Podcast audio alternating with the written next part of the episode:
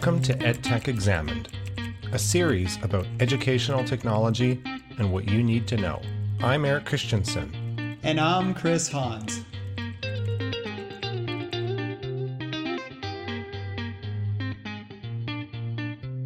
Welcome to another episode of EdTech Examined. My name is Eric Christensen, and this is drum roll. You're supposed to introduce yourself. Oh, this is Chris Hans. That's my uh, totally unrehearsed uh, new introduction, which we won't do again because clearly that caught you off guard. I just thought it would add like a jolt of uh, just, uh, just if we frighten each other a little bit, everyone will stay awake on like a Saturday afternoon. That's my thinking. How's it going go. today? Yeah, it's going well. End of term marking uh, end of term, doing the final grading and so on. It's that time of the year, the one thing that we always dread. Yeah, I don't. I did meet a. Uh, I, had, I did have a colleague who said that their favorite thing was was marking, but I haven't talked to them in a long time. So maybe maybe they didn't survive because they had that attitude or something. I don't know, but they said that was their favorite. They love going through the projects. I suppose it depends on what you're marking. I suppose, yeah. I mean, I that's uh, that's the only thing that I think is just uh, it, it becomes um, kind of a, a bit of a chore. But I do like seeing the projects for sure, depending on the projects. I would imagine it gets easier. I've done very little marking. I, every so often I do, but I would imagine it gets easier or more interesting as the years increase to upper level. Yeah, no, for sure. I think the quality of work uh, just especially when you have people who are in doing you know let's say uh, professional development or uh, graduate studies for sure. Yeah. Yeah. Well i think we should probably kick this off with our ed tech office hours. So this is a uh, kind of a i guess a rebrand so to speak of this segment of this podcast. I have um, we get questions from people but not always so it's kind of a, a combination now of questions that we get from colleagues and people who've listened. Uh, most of the people we know, occasionally people who uh, send information in, as well as uh, you know some sort of tool that we're talking about. So we kind of are capstoning our bookending, capstoning. Capstoning is the wrong analogy. Um, bookending the podcast with with some tools. So I've gotten, I don't know about you, Chris, but I get a lot of questions about uh, tools in general, um, especially like open resource tools or uh, open source tools for doing things, partly because you nobody wants to pay for the tool that they need to, to accomplish something because there's often not funding for it. But also sometimes a, an open source tool is a little bit more sustainable because you don't have to pay for it. It's not like a recurring cost. So I've gotten a lot of questions over the years um, about open educational resource tools or open source tools for developing content. So as open educational resources have become more popular, um, you know, I've I've been kind of compiling these. I used to just bookmark them, um, but I found a, or I shouldn't say, it was uh, a website was shown to me uh, called Innovations in Scholarly Communication. So we'll put a link uh, in the show notes to this. I thought this was interesting. Um, and you know, this is done through the University of Utrecht, and um, basically, it's a website about innovations in scholarly communication. But one of the one of the things that they link to from the site is this big uh, Google spreadsheet. So it's a Google Doc that I think is editable. So there's a lot of trust here given to the public, and it's just a big, huge monster list of different types of OER tools. So they could be databases for finding information. So like a like a database. So like uh, one of the examples in here is OpenGrey. That's a database for finding gray literature. So like government reports, uh, you know, NGO reports, statistics, you know, masters dissertations, clinical trials, that kind of stuff are considered gray literature because they don't go through a peer-reviewed academic publisher like a like a journal or something.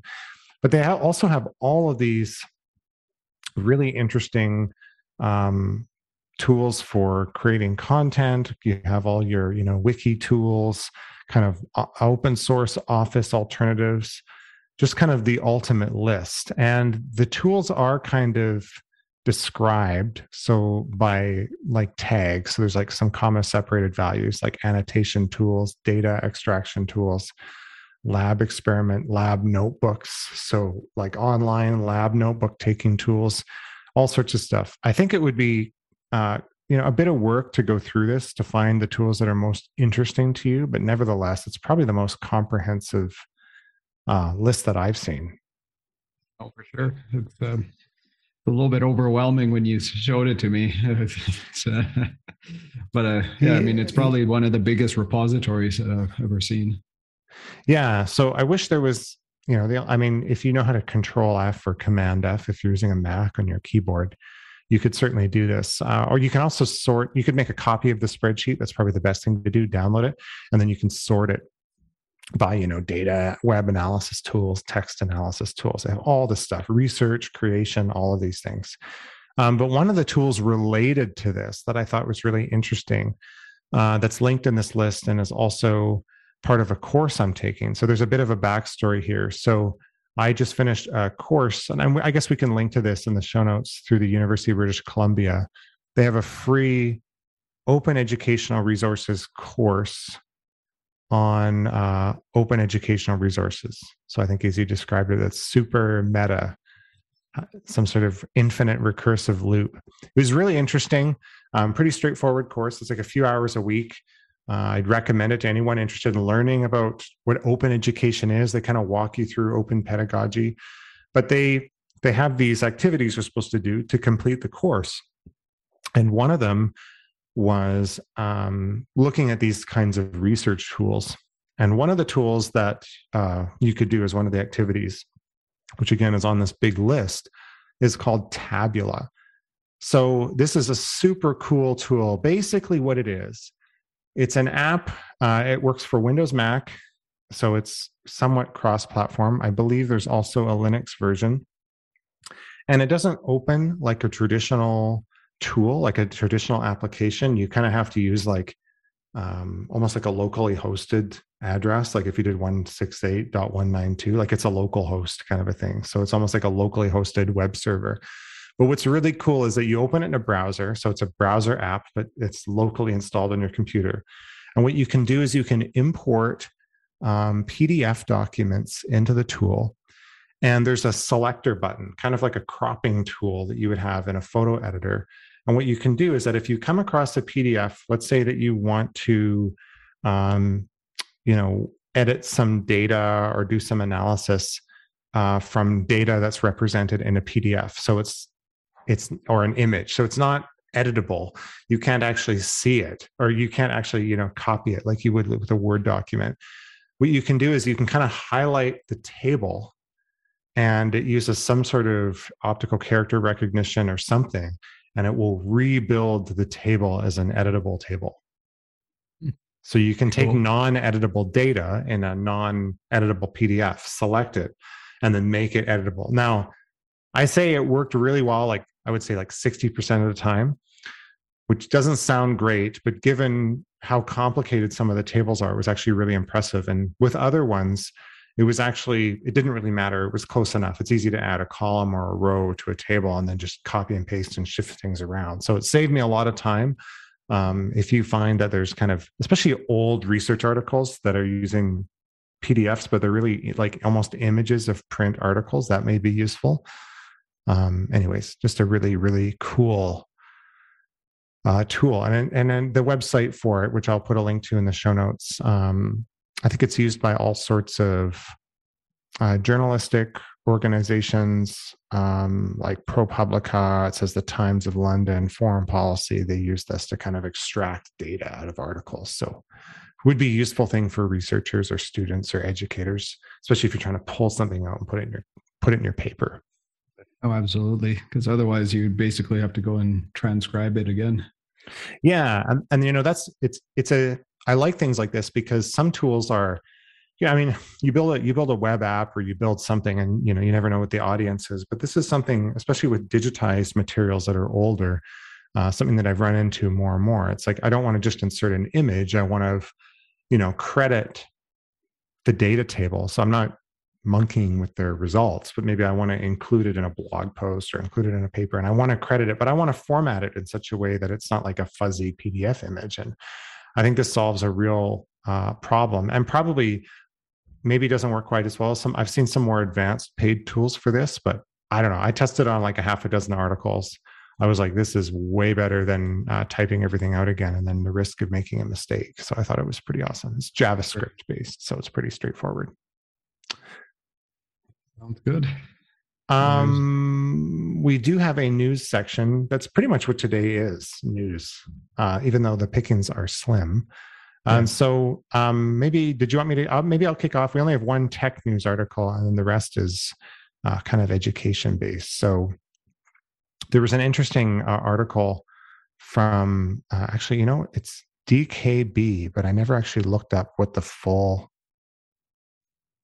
person's page was called. Is it somebody's name? I have to look this up now so I can properly. Might be. DK, DKB is a blog, independent search, uh, research on search and organizational information, dkb.io. But I, what does DKB stand for? That's what I forgot. Not sure this is like the worst citation job I've ever done. Uh, any student who's ever had me in their class is just like howling and laughter right now because I'm always talking about people to cite their sources. Anyway, it's called dkb.io. I've never come across the the the site before, but uh, there was a really interesting blog post. I actually found this on Hacker News. That's why I don't know. Um, and it it basically the site relates to search and search engines, which we've talked about on this podcast before. Uh, but the the blog post is called "The Next Google," and basically, I'll I'll just read the the introduction because I thought it was quite well done. It's very blunt, and this was published on April fifth, so not that long ago. And it says, "DuckDuckGo and Bing are not true alternatives. They're just worse versions of Google," which I think you and I thought that was uh, pretty funny, actually, and somewhat true. For sure the next Google can't just be an uh, input box that spits out links. We need new thinking to create something much better than what came before. In the last few years, different groups of people came to the same conclusion and started working on the next generation of search engines. For this new generation, privacy is necessary and invasive ads are not an option. But that's where the commonalities end. Beyond that, they've all taken uh, an idea of search engine in very different directions. And basically, the blog post highlights uh, a variety of pretty, I, I guess, not well known uh, search engine alternatives, but is really quite interesting. So, and I was playing with some of them as a result. So, one of them was Kagi or Kagi, K A G I, called the customization engine. Uh, this one's really interesting. It's super privacy focused. Uh, you can change the visual customization, so it changes the CSS and the layout. So great for accessibility, um, but also just a ton of um, kind of customizational things. So you can decide if you want the Wikipedia widget, kind of like the information box on Google does. Do you want that to show up if there's a hit result, yes or no, or do you just want the list of searches? Uh, instant answers, like you know, if you type in like what is the conversion of Canadian to U.S. dollars you know do you want that kind of thing on or off so you have the ability to turn on or off all of these kind of add-ons that have been baked into search that are kind of there whether we need them or not uh, which i like. Um, it talks about uh, lenses. So it allows you to create all these uh, web filters in this kagi search which is really cool. So um, do you want pdf files to show up in your search file? Uh, yes or no. Uh, do you want edu websites. So. Edu is american academic sites to show up. So there's a kind of an education angle. So what the what types of domain uh, searches do you want to be uh, show up? So if you really didn't like like. biz or something like that you could be like i don't want to see. biz on my search results. Uh, you know do you want to see commercial results uh, or do you want to highlight non-commercial results so that there's a lot of really interesting things in here and that would you know the non-commercial would be like you'd filter out like maybe amazon links or th- other things that get picked up uh, they go through this blog post does discuss other searches so there's like Neeva, and they call it the everything search engine. And uh, why should search, uh, you know, why should search engines only index the web? So this search engine kind of indexes uh, just all sorts of other things. Uh, I think maybe you can. I think you can connect your accounts uh, and other things that you use to it, uh, and then it'll kind of pull in things like email and stuff like that. So all of these really interesting novel uh, search engines. I'm not going to go through them all. Again, we'll put the link uh, into the show notes, but I guess I put it in here because I think we have uh, there's a problem with search. I think search used to be really exciting. And because it's been monetized, you know, prop companies like Google who make this or or Bing or DuckDuckGo to an extent, they have to make money or at least uh, make enough money for their not-for-profit status so they don't go under. I think DuckDuckGo is probably not for profit. I, I'm not know for sure though. And so I think the article just highlights that the next generation of search has to include a lot more customization.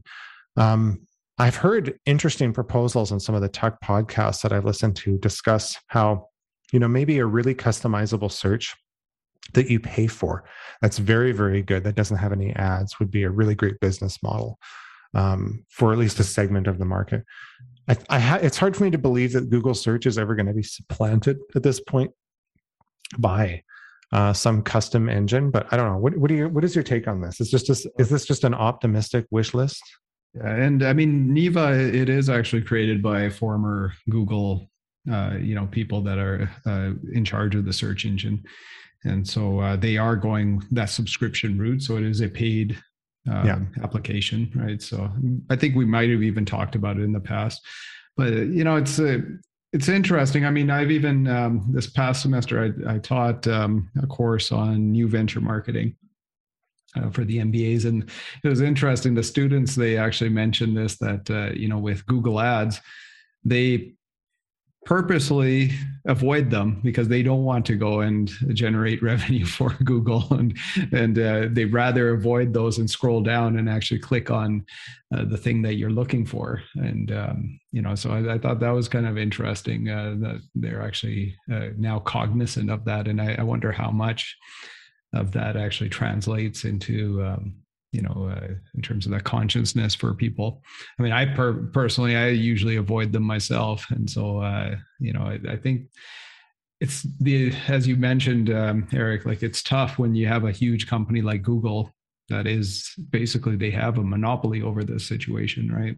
But that being said there is opportunity now. And uh, and this is why a lot of these large tech companies what they'll do is um, you know they'll probably buy up those little smaller competitors. The the startups are more nimble. They're able to go and um, actually develop something uh, but then hopefully somebody like google might uh, you know not come around and just you know stifle the competition. Although it's been said that apple is working on a search engine as well right? So yeah I' been talking I, about it for a while.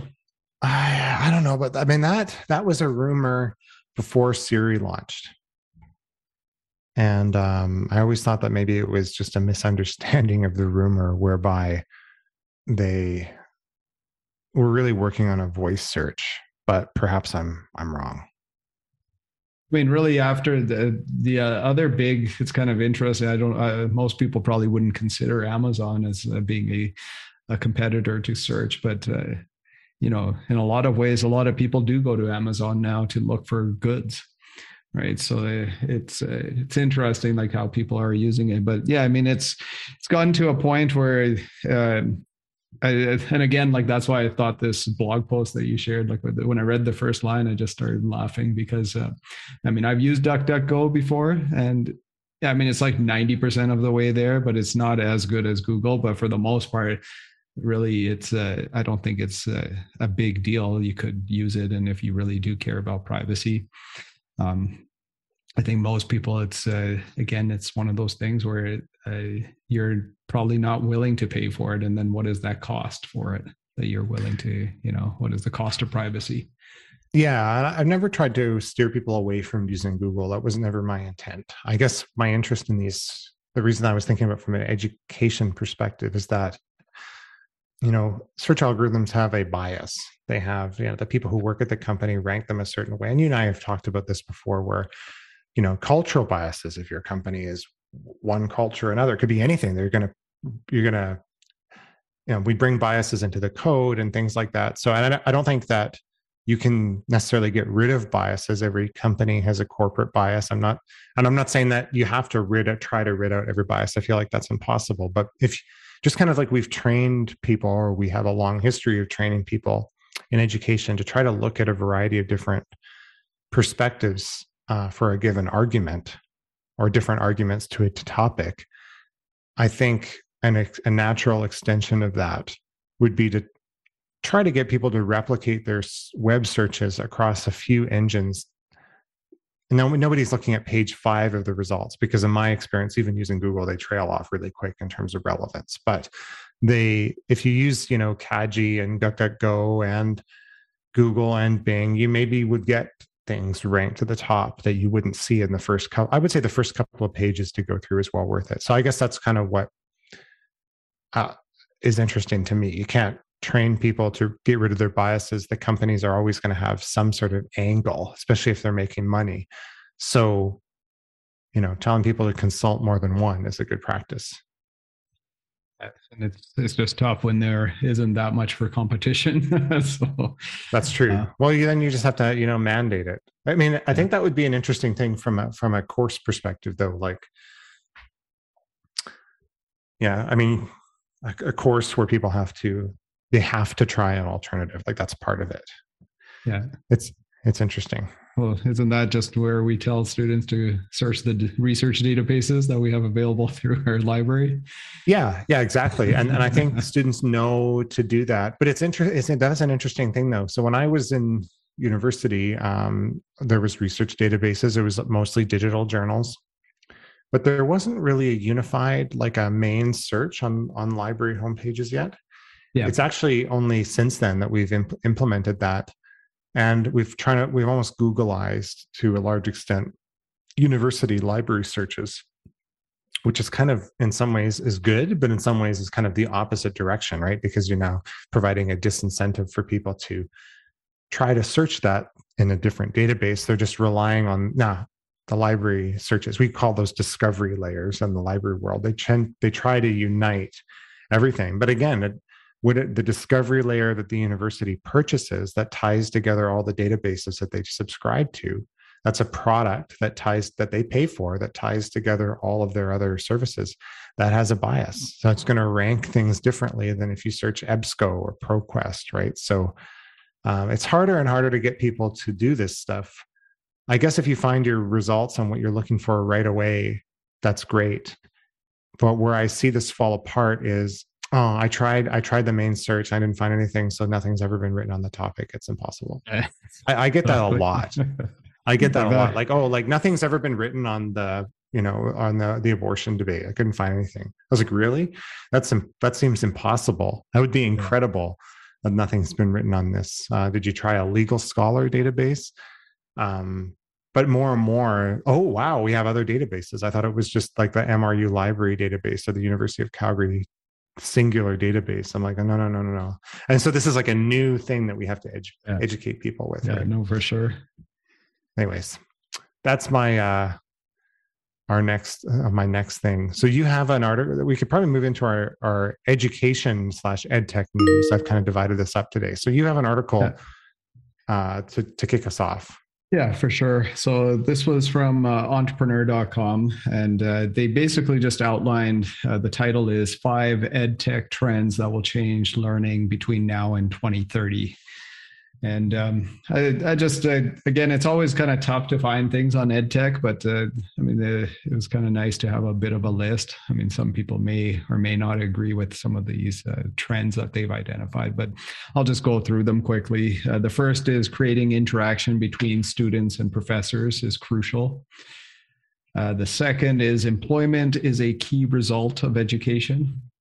Dun, this, dun, is where, this is where the debate could come up. this sounds like some sort of are you some capitalist shill, Chris, trying to enslave the education, subordinate it to the wills of the market. Is that what you're trying to say? I'm just, I'm only joking. I have heard this argument yeah. uh, that we shouldn't measure uh, employment as an outcome for education. I, I, actually don't know anyone who totally dismisses that, but that's an it get, when you get into the weeds of that argument, it's quite interesting. Yeah, no, for sure. The third, I know you don't really like this term, and I don't know if I really do either, but edutainment, mixing education and entertainment. Yeah, sounds like I have to come into class with like clown nose and do like tricks and stuff. Wear suspenders, water yeah, gun.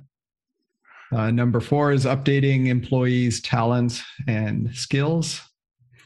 And number five is networking as a part of the educational process.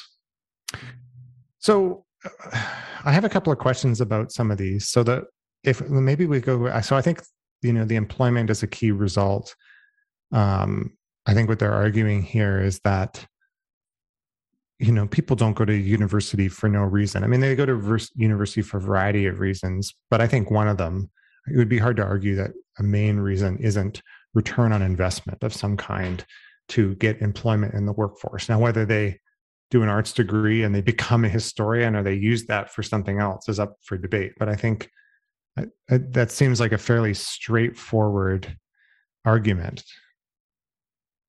No for sure. And but i guess the the tough part is especially i mean uh, we look at we're here in alberta and i i always say this to students um, especially we've been i mean even pre-pandemic we've been in a bit of an economic downturn. And so if you do go into certain disciplines let's say it's business or engineering the expectation is that you're going to get a job. But they've been faced with situation where there might be people who have i don't know decades of experience that have been laid off and now it's a choice for an employer where you can go and take somebody fresh out of school and have to train them, or you could take somebody who's willing to take a pay cut and uh, has years of experience. Right. Yeah, that that's absolutely true. So you're getting this kind of backlog um, because you know people who have the experience are willing to take maybe a job that pays less because they have nothing, so it's better than nothing. But then that pushes out the people below and then it takes them longer to get established and uh, that's why the economy is falling apart.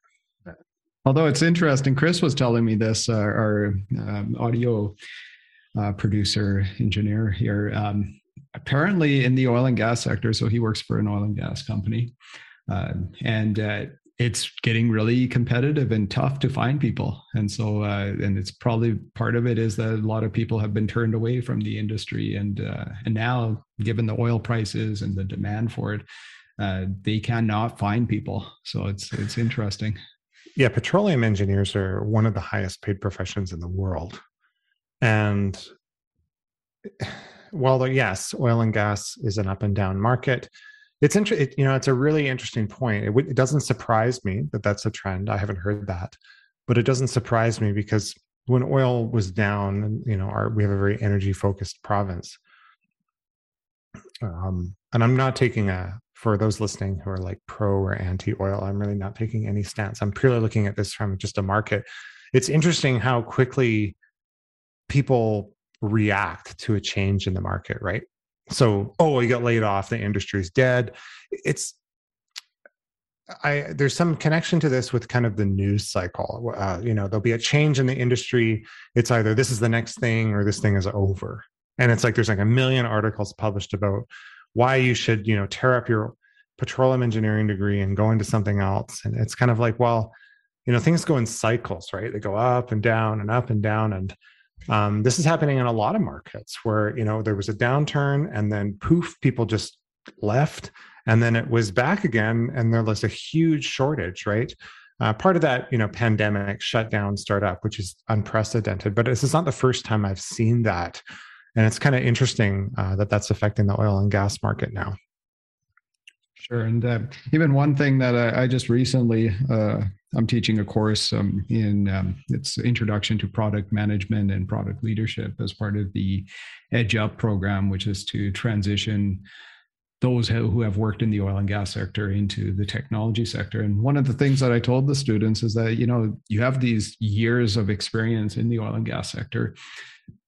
You know, I I wouldn't discount uh, the oil and gas sector altogether, and there might be even opportunity for you to go and apply some of what you're uh, picking up, and especially with digital transformation taking place. I mean, uh, everywhere, and this is where I think the key thing is technology, and hopefully people get this from our, um, you know, discussions as well. Technology is a tool just like any other tool, and it's just a matter of uh, figuring out the problem that you're trying to solve. And this is where you know we introduce you to a number of different tools, but at the end of the day, uh, you know, I, I'm a big advocate of just practicing the one tool that works really well for your particular situation right? And kind uh, of the idea of mastery over you know really getting really finding a good solution to a problem rather than being a tool collector so to speak yeah, yeah, exactly. Yeah. I mean, you could go and curate. I mean, that's why it was like interesting. You we have that uh, you know repository of tools that we shared at the beginning, but out of that, like, who's going to go and learn 400 different tools, right? Like, well, no, that's the, yeah. Nobody, nobody should do that. It would be like if. So that's a good point. It would be oh, if you have a problem to solve, consult this list and find the tool for you. Being a tool collector only works if you have a podcast where you tell people about tools. Yeah, yeah, exactly. or your job is to show people. Yeah. Um, that edutainment. So there's a line in here. Uh, so it says another way to increase engagement in the learning process is to add some entertainment components. Okay. Uh, after all, who said adults don't like games? Sounds like a setup. Generation Y and Z grew up on Dendy Games, Tetris, and Tamagotchi. Hang on a second. Tetris and Tamagotchi? I feel like these people have mistakes. Isn't like isn't like Gen X Tetris? Like this is old. Like I mean, like Tetris is from like the 80s and Tamagotchi is like way old. I know it's made a huge comeback recently. So if they're trying to talk about Gen Z, which would be the generation that came after myself, I feel like these are not the right examples to provide. Yeah. Uh, but I, also, I guess, uh, yeah. Yeah, and I guess at the end of, end of the day, the real point is that, uh, and you know, this has happened for a while now. Uh, you know, the gamification, if there is some way of going and uh, you know engaging students, I mean, um, if there's a possibility, that's that's great. Yeah. But well, I uh, think, yeah, I don't mean to be too interrupting, but I mean, I guess when I think about it, like I guess the idea of bringing some entertainment and engagement to the classroom, I would agree with but yeah. the it's the gamification that i have questions about. So like if you gamify things in a classroom it's like okay class we're going to learn this topic through it. Choose your own adventure. So but you're never going to get into the workforce and your boss is going to be like okay guys whoever does the report gets through the maze first gets chocolate at the end. Like that doesn't work like that. It's like that's what the money is for right? Like this is a transaction. So i find it it I guess I like the I, I thinking about like bringing personality to your class and actually think treating it a little bit more as a performance and to be interested in your own content and to come up with good assignments. If that was the definition, I would agree. But I feel like this is more gamification. I, I'm just curious what you think about that. Does that infantilize people? Well, and uh, again, I, I think there there could be ways like I mean it's it's interesting because they're basically telling you to kind of embrace like the technological stuff. Like let's say um, I don't know, maybe it's like your smartphone and using text and other kind of formats or whatever, right? And which you know maybe you do that. I mean, I I personally I'd rather avoid it as much as possible right uh, and uh, have them focus on other things because that's i don't think it's really going to help them learn um, uh, through the course right? Mm-hmm. so but anyways but that that was yeah i don't know if you want to go through the rest of these but like i i thought it was interesting even this networking as part of the educational process. I like that. I, I, I find it so interesting how students they do not connect with one another and i i always try to instill uh, with them i'm like imagine 20 years from now time flies. I mean nobody knows where we're going to be and and 20 years from now who knows? I mean a classmate of yours could become like a vp in some company and you should probably stay in touch with them and you should connect with one another. But i find uh, lately and i don't know maybe it's part of us now having uh, been online um, you know people don't uh, connect uh, the same way. Yeah you, I think the, you raise a really good point about the networking um, it's funny. So I think I've told this story before. When I was in doing my graduate work in library sciences, um, there was a like a one. They had these every course like three credits, which is typical. But they had you could take these one credit courses and you know you could add them together to make a a three credit. It's kind of like I guess micro credentials before credentials because they were stackable. But I I just took this one off course uh, by a colleague uh, who I still t- stay in touch with, Ken Haycock, who's a big name in the, the library world. And it was professional socialization, professional development networking. And the course is that we all went to this conference in Alberta, so a local library conference. And there was tasks, like there was readings to do. Um, there was uh, you had to go and do networking challenges. So, like, how many people did you meet and report back? And what did you learn about those people?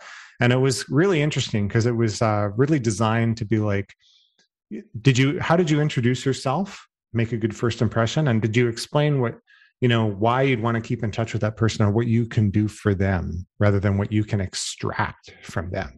And I thought it was a very positive way uh, to do networking. And it's probably one of the most valuable courses I've ever taken but it's interesting to me how few programs kind of build that in. I guess if you have a, a very active course, I think health and physical education, there's several majors at Mount Royal we, athletic therapy, physical literacy, uh, ecotourism, and sport and recreation management. It's actually a really great degree, a suite of degree majors.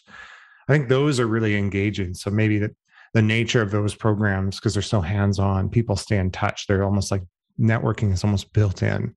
But I'm always surprised to see how little emphasis is put on programs where people build connections and then okay everybody go your separate ways. They don't really stay in touch which is ironic because we have all these tools like you could set up a discord server for that you know or for even, that cohort and they could keep it forever right? I mean there's no need to delete it. Yeah no for sure. I mean even it's it's funny how many students uh, you'd be surprised uh, eric that don't even have LinkedIn. I mean, uh, how did you keep in touch with people in the past? Like uh, you didn't have any of these kind of social networks. And I mean, it's um, even why one of the reasons why I bring this up. Like today, I noticed a student. It wasn't one of my students, but a, a student that was involved in um, uh, the RBC Fast Pitch that we sponsored.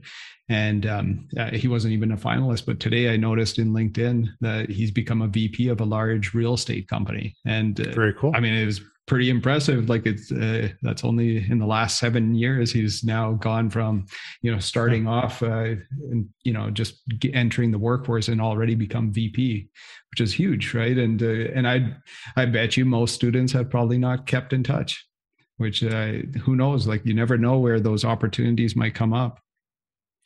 Yeah, and it's interesting. I, I like that you brought this up about networking because it, would be interesting to know if there's an apprehension towards digital networking among students now, which is now you know a generation yeah, or more than younger than I am or you are. Why is that? Why yeah. why would that have changed? Is the question I have. Well, and I don't know if it has changed. I, I, think it was always there, right? Like it's here. I'll even give you another example from last semester. I had um, some guest speakers come in, and in fact, some of these guest speakers are fairly well known in the tech industry here, uh, the tech sector in Alberta, and they actually encouraged all of the students to add this individual to LinkedIn. And how many did it? One. one. Really? Can you Are imagine you, out of a full class, me? one oh person oh added the person.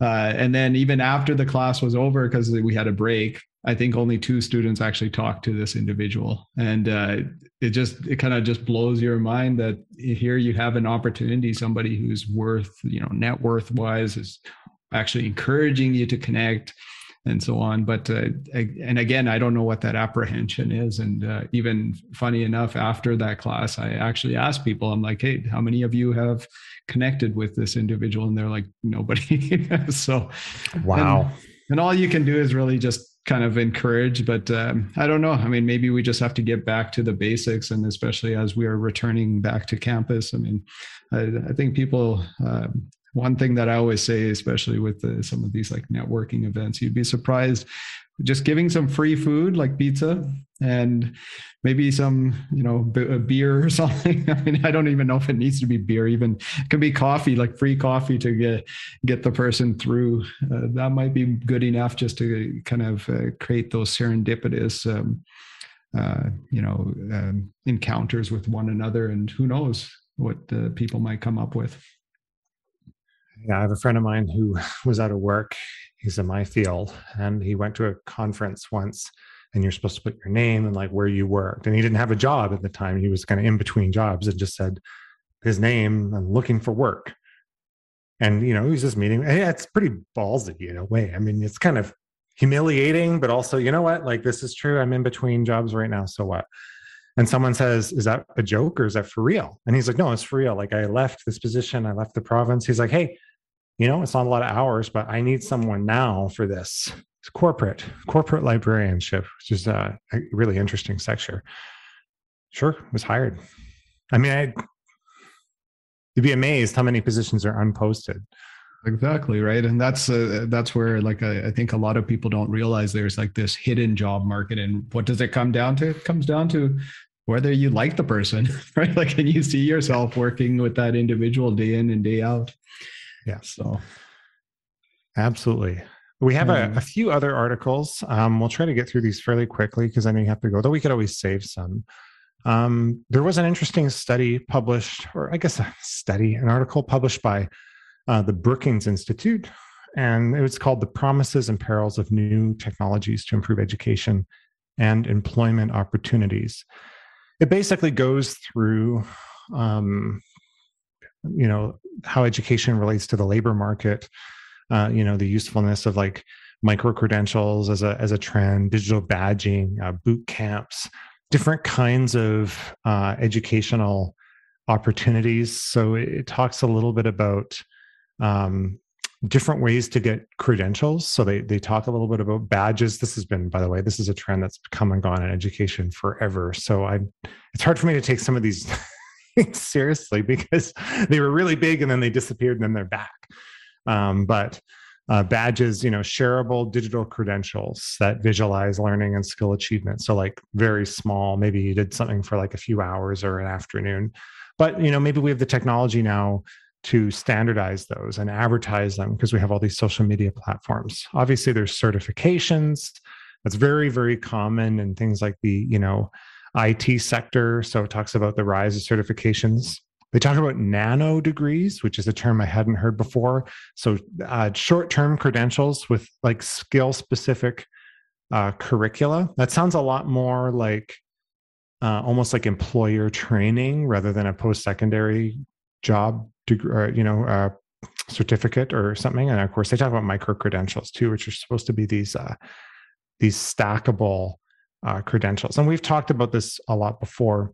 What's interesting is that they kind of like edutainment. They they coin, or I don't know if it's been coined here, but they discuss this idea of education 3.0 if anyone's been following internet or tech news, like I don't really understand what internet 3.0 is supposed to be. It sounds like a total scam from what I I, I couldn't even define it.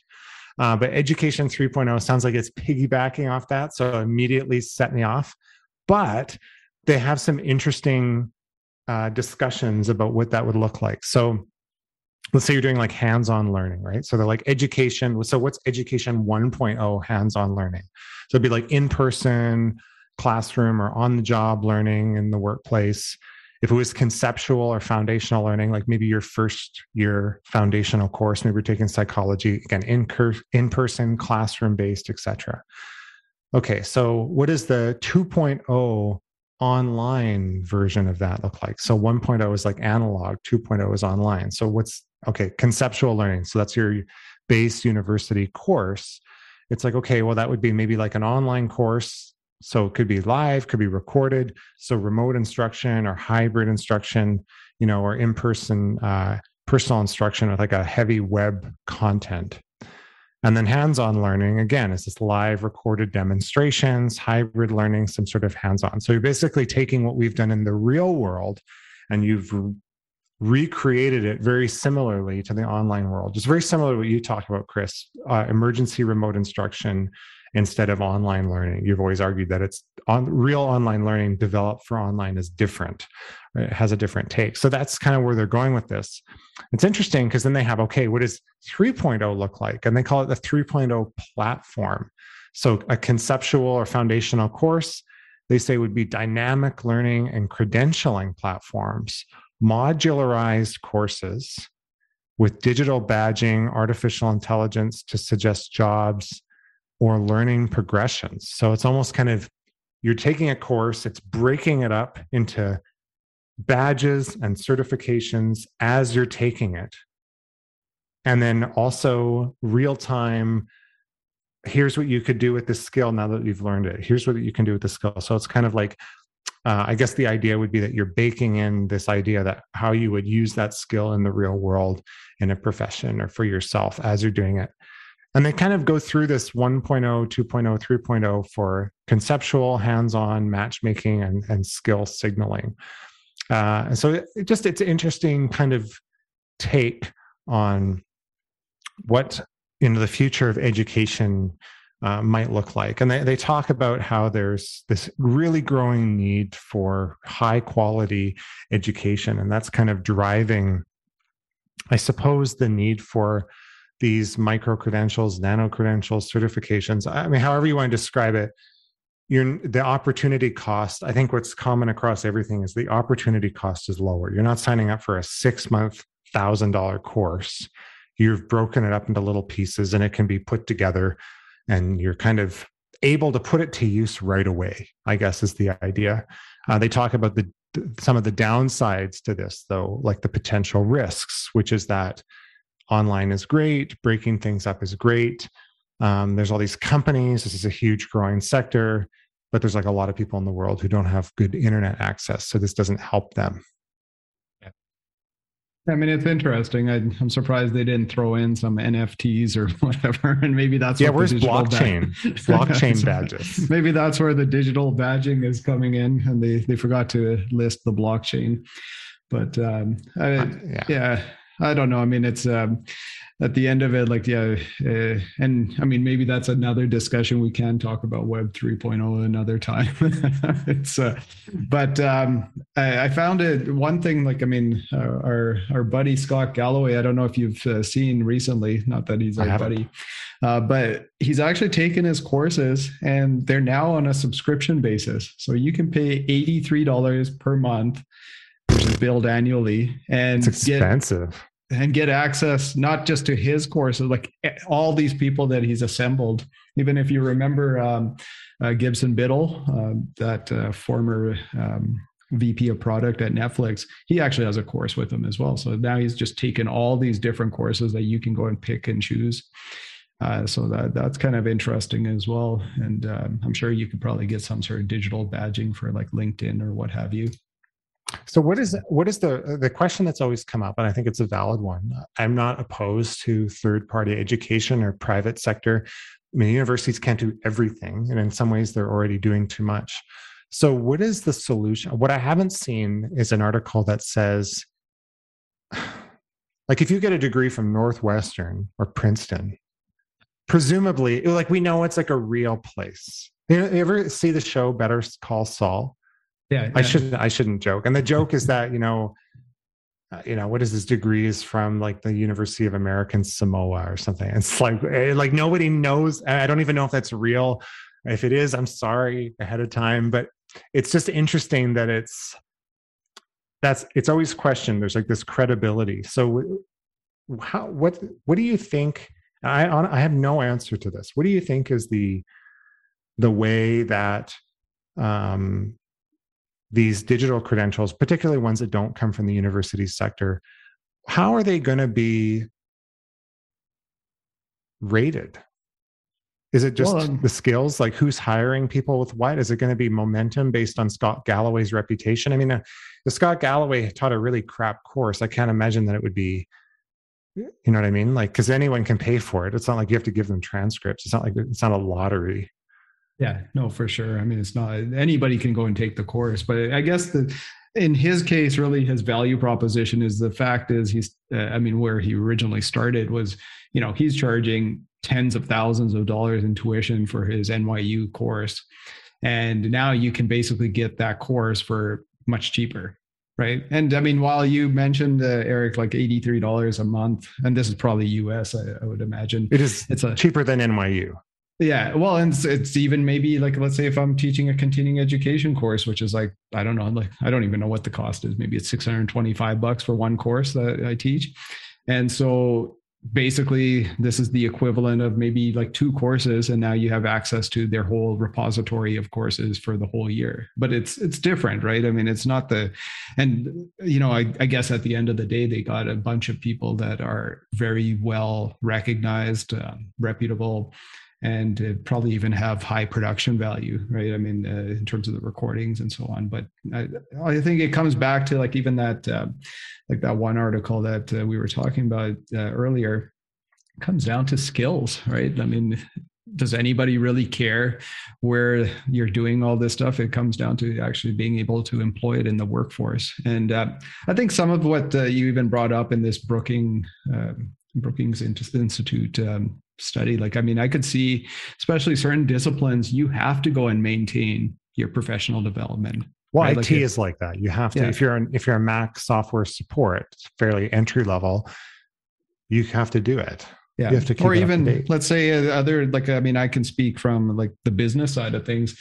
If you're going and doing let's say HR, there's the CHRP designation, and yep. you have to go and maintain uh, you know you have to do professional development every year. Same thing for the accounting designations. You have to go and keep yourself abreast of uh, the various topics. And i think this is where maybe some of that dynamic digital badging and you know i don't know how they're going to develop these uh, uh ai algorithms to suggest what you should be taking. But uh, i don't think it's like rocket science. There's certain things that you need to keep on top of right? And so i, I think that's just it, it's funny i think we might have chatted about this before because people some students i've seen them they say they think that once they're done school they never have to read again or never have to learn. And in fact uh, i mean you probably should be reading more than ever afterwards but um, uh, it's uh, it's just you know learning uh, as a human being we're always learning right? And uh, I, I don't know if we need all these degrees or anything. It, it just comes down to whether we can apply it uh, to some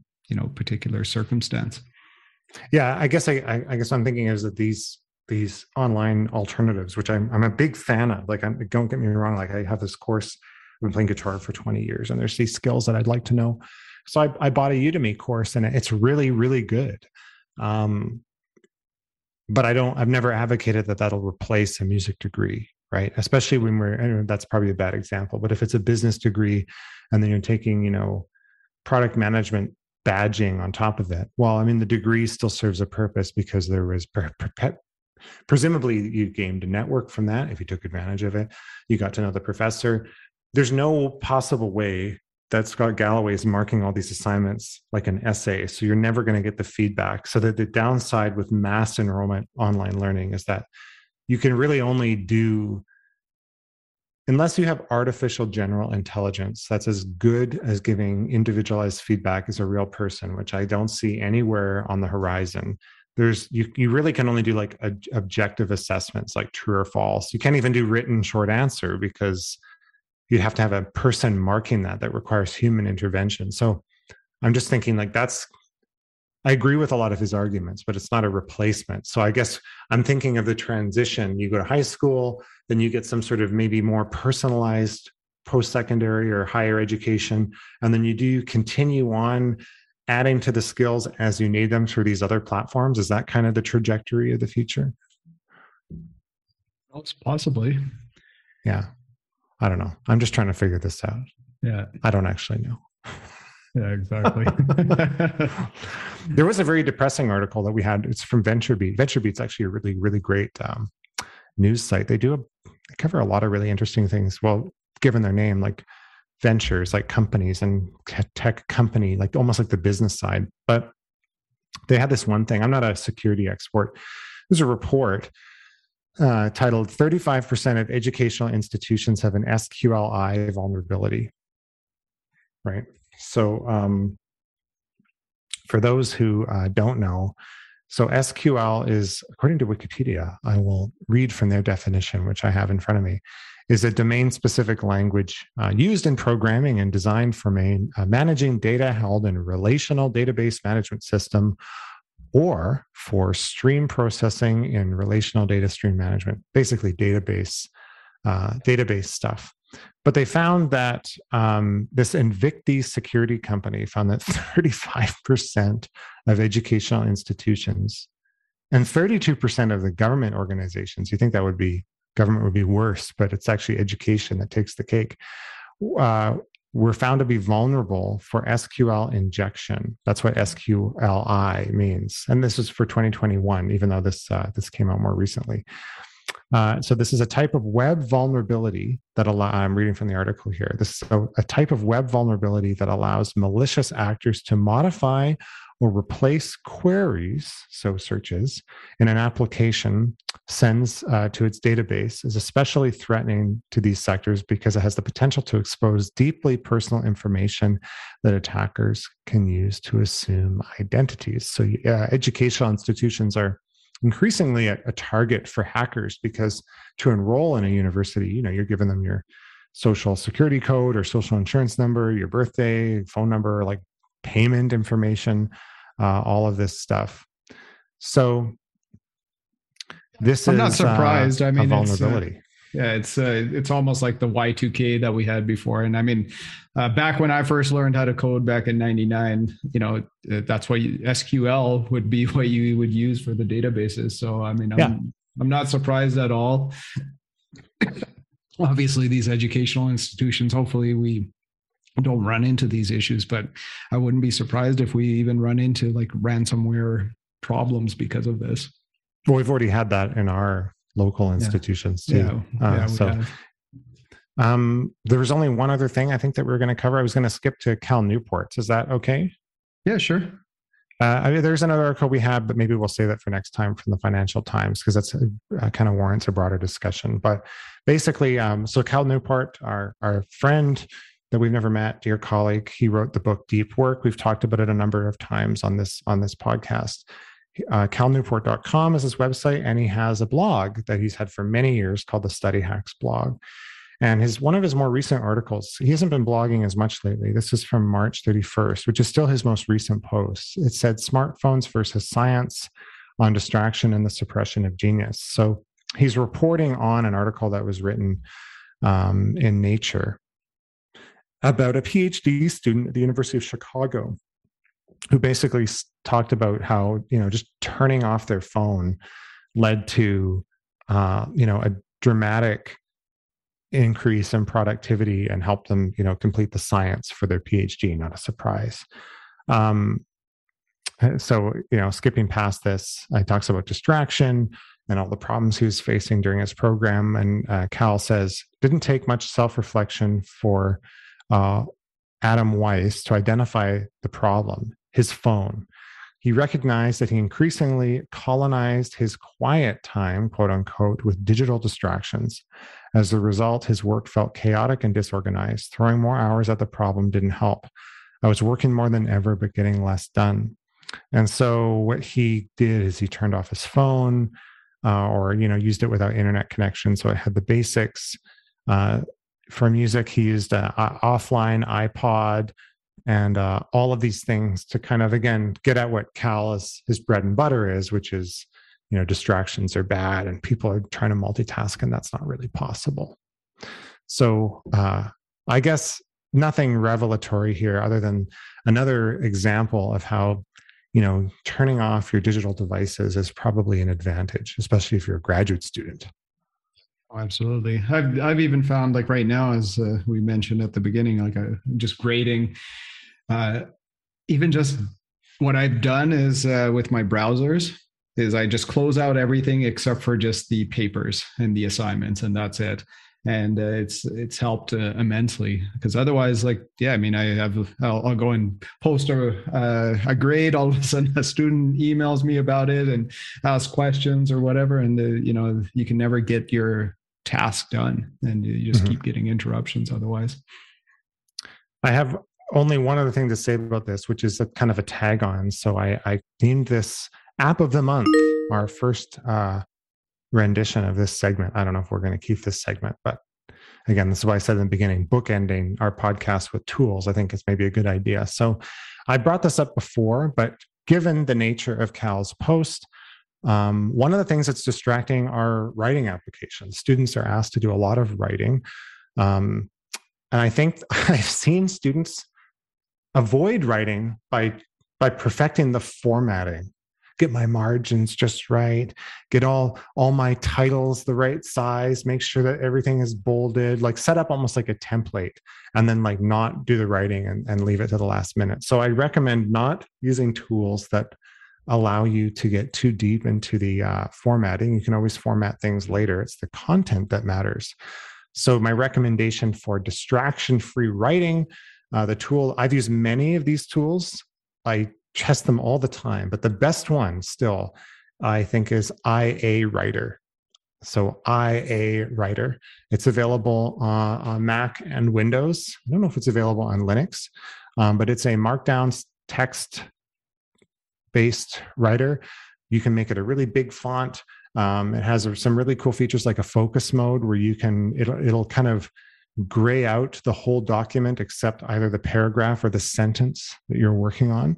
Um, so I, I do all my blog posts in this, and I, you know, it's just I find it extremely satisfying just to kind of use this as my primary uh, blogging tool rather than Microsoft Word or Google Docs or something like that. All the cruft, all the formatting is out of the way. I can always cut and paste it into uh, another application to format it for you know citation purposes and stuff after the fact. Yeah, no, for sure. It's it's funny because back in the day, I came across um, the company who actually did, created this app. It's called Information Architects, and they used to be a web design company, and then they started uh, going and you know developing themes. I think they had a theme for uh, WordPress, and then they developed this product. And so I, I, believe this is kind of like their bread and butter. But yeah, it's pretty cool how just a, a simple thing that worked that maybe they had a need for, and now it's become a very popular tool yeah it is ex- it is paid i will say yeah. um and i you know i do try to offer free tools i did do that in the beginning so i think i'm allowed a pass here but if i may stand on my soapbox for a second i do think if someone makes a really good product especially one that you own perpetually it's worth paying for. Um, ia writer did make an older version and they you can still i can still access it and download it and it still works but they made a new one and they you know you have to pay it. I had i paid again for it. So it is expensive. It's um you know it's it's 30 bucks to buy it's a little bit cheaper on android because you can pay per year but it's basically $30 there's a 14 day trial um, on mac and windows and there's no trial on the ipad or iPhone store. That may be a limitation of the store because it is an Android. That must be an app store thing. So it seems expensive, but you know, thirty dollars for a really good writing app, I think is worth it. I think that's cheaper than Scrivener. I think. I think Scrivener is quite a bit more money. Um, and I, so, anyways, I think it's well worth uh, paying for. It has a great interface. You can sync it with cloud storage. You can also, if you blog, you can publish right to WordPress from it uh, does incorporate into some things, which is pretty which is pretty cool. So I highly recommend it. I think it's worth the money. It's a very small amount of money to pay in, in the grand scheme of things for a very well maintained tool, and it has all sorts of things you can do that are not distracting but also useful, like highlight conjunctions. Um, you know, highlight cliches that you use in your sentences and stuff like that. And it, so it is helpful for kind of breaking down the grammar without introducing too much formatting. that's all I got, or we got, I should say.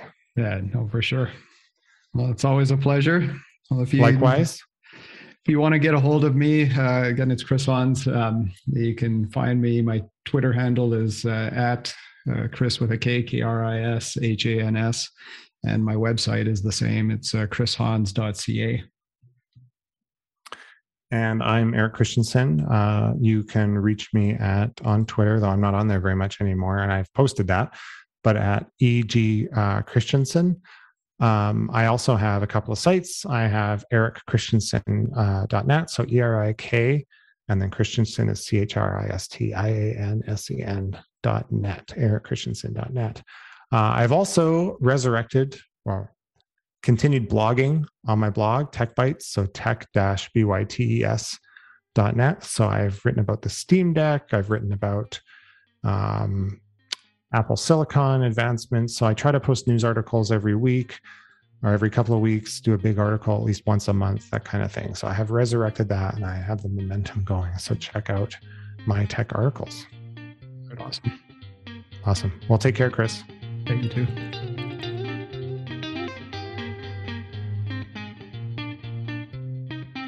You can learn more about EdTech Examined by going to our website, edtechexamined.com. There, you'll find ways to subscribe, as well as host information, our social media accounts, and our blog posts. Our blog posts are also published through Medium on the EdTech Examined publication. You can contact EdTech Examined by emailing us at hey at edtechexamined.com If you have an EdTech question you'd like us to answer on a future episode, you can email us or reach us through Twitter using the hashtag EdTechOfficeHours. You can find EdTech Examined on Twitter and Instagram with the handle at EdTech Examined, and we also have a LinkedIn page you can follow. Until next time. And I'm Chris Hoang the audio producer for EdTech Examined. You can get in touch with me and contact me through all of my social media at my website, which is chrishoang.ca. That's C H R I S H O A N G.ca.